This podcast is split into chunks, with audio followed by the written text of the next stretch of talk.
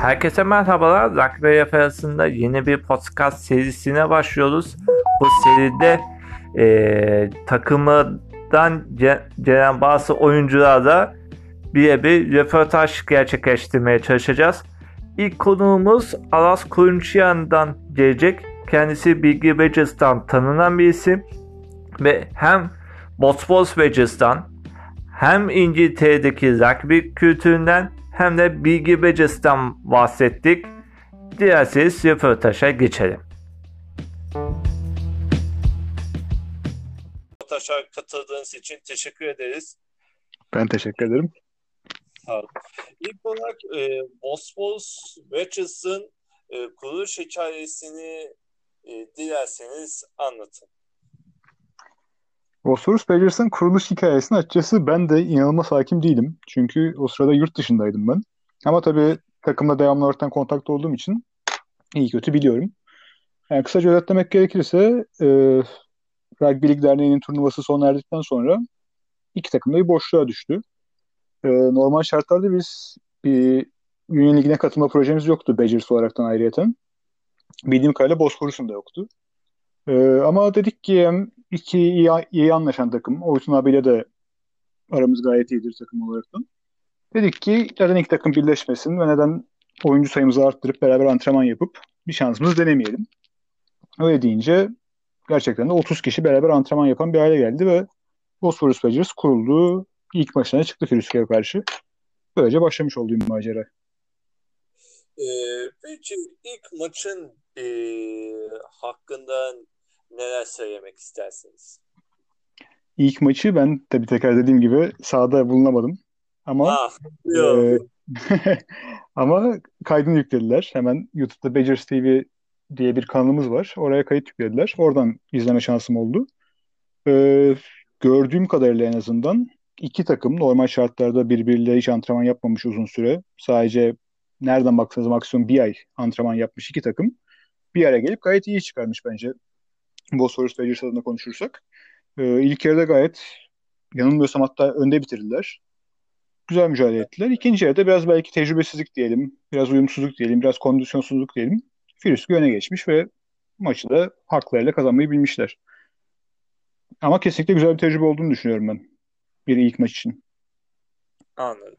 Ee, peki e, şimdi e, buradan e, yurt dışındaki deneyime de doğru yola çıkmak isterim. Malum siz de bir sürede İngiltere'de de yaşıyordunuz.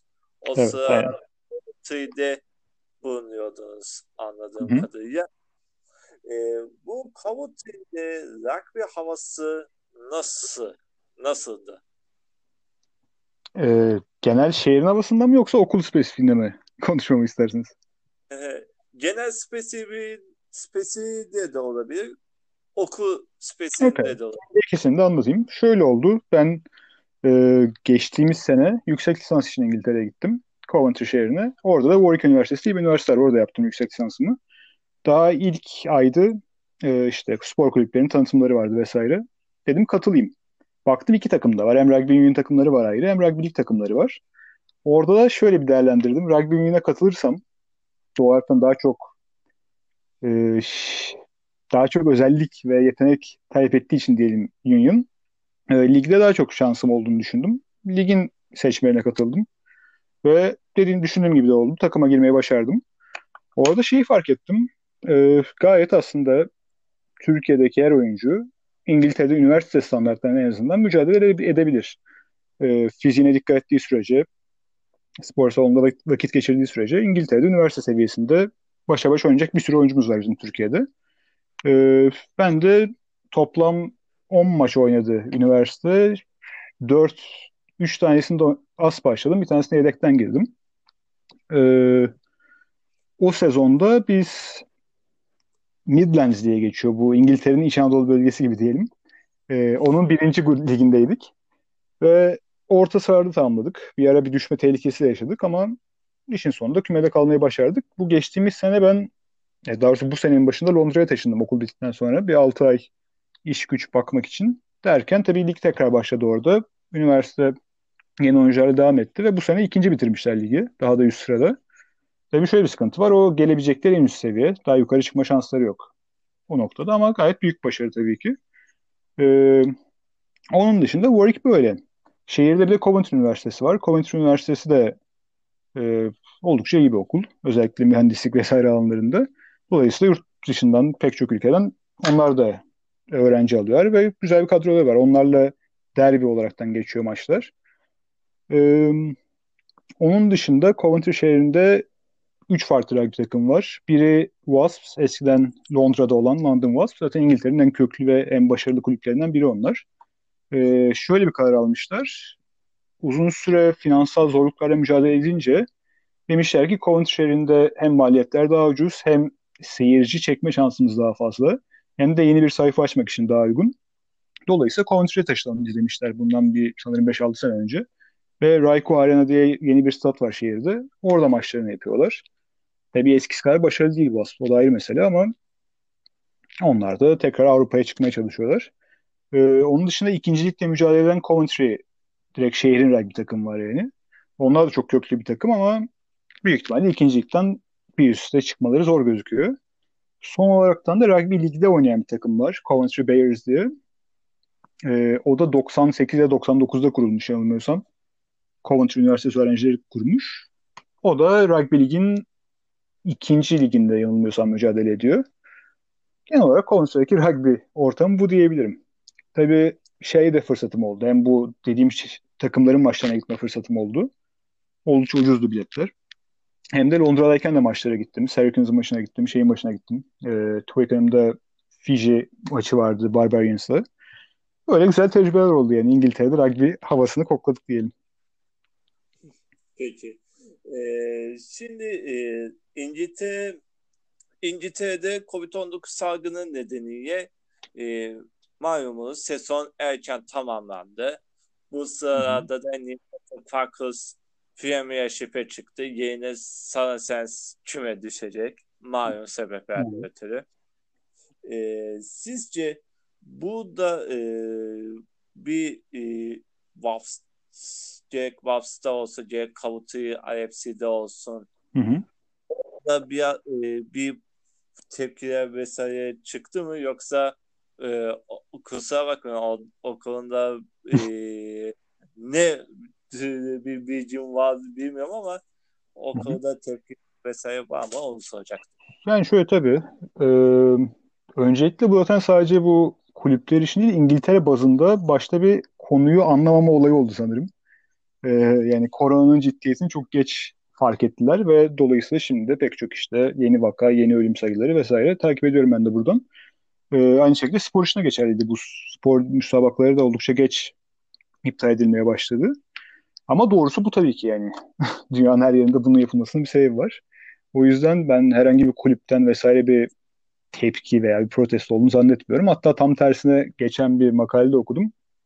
Premier Lig'deki bütün takımların kendi bulundukları şehirlerde işte sosyal yardımlar, sosyal sorumluluk projeleri vesaire yapıyorlarmış. İşte işsiz kalanlara destekler, şunlar bunlar tarzı.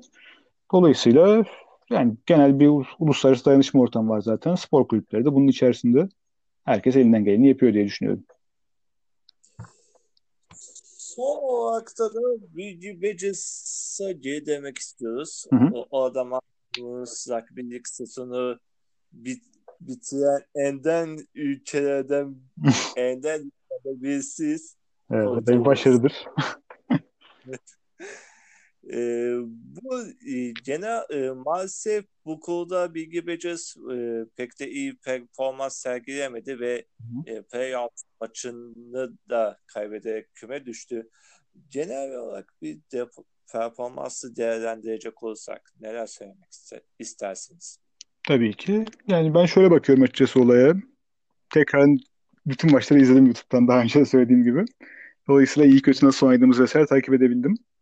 Ee, ama şunu söylemek istiyorum. Evet 7 maç yaptık toplamda. İşte 6'sı top 4 için, bir tanesi de playout maçı için ve hepsini kaybettik. Biraz talihsiz oldu tabii ki bu. Ama bence şöyle bakmak gerekiyor bir yerde olaya. Zaten favori takım değildik. Zaten beklenen bir yerde buydu ne yazık ki. Onun dışında da biz 6 maçta çıkmasını bildik. Yani Edirne'ye de gittik, Ankara'ya da gittik. Bütün maçlarımızı oynayan tek takımız aslında top 4'te. bir yani hükmen galibiyet vesaire şansımız olmadı. Onun dışında Anadolu maçına gelirsek Anadolu oldukça iyi bir kadroyla geldi İstanbul'a. Yani normal senede kullandıkları oyunculara ilaveten oyuncu havuzlarında bulunan milli oyuncuları da getirdiler ve gayet haklarıyla kazandılar maçı. Ama şunu belirtmek istiyorum. 2-3 istisna maç haricinde benim izlediğim bütün maçlarda en azından 30 dakikalık ya 40 dakikalık periyotlarda başa baş mücadele ettik biz bu takımlarla. Dolayısıyla bir pişmanlığımız ya da bir üzüntümüz yok. Güzel bir ders oldu. Umarım önümüzdeki sezon ikincilik eğer tabii gerçekleşirse her şey yolunda giderse ikincilikte biz tekrar toplarda çıkmak için elimizden geleni yapacağız. Ne çıkacağımıza inanıyorum açıkçası. Peki e, son olarak eklemek istedik, istediğiniz bir şey var mı? Vallahi yok açıkçası. Herkes evinde kalsın, herkes sağlığına dikkat etsin. Umarım en kısa zamanda bu dönemi atlatırız. Tekrardan rugby'mizi oynarız. Yazında plaj turnuvasıyla rugby'ye ben de geri dönerim Türkiye'de inşallah. Böyle diyeceklerim bu. Peki.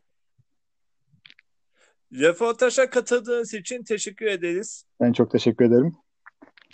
Sağ olun, var olun. Görüşmek üzere. Sağ olun.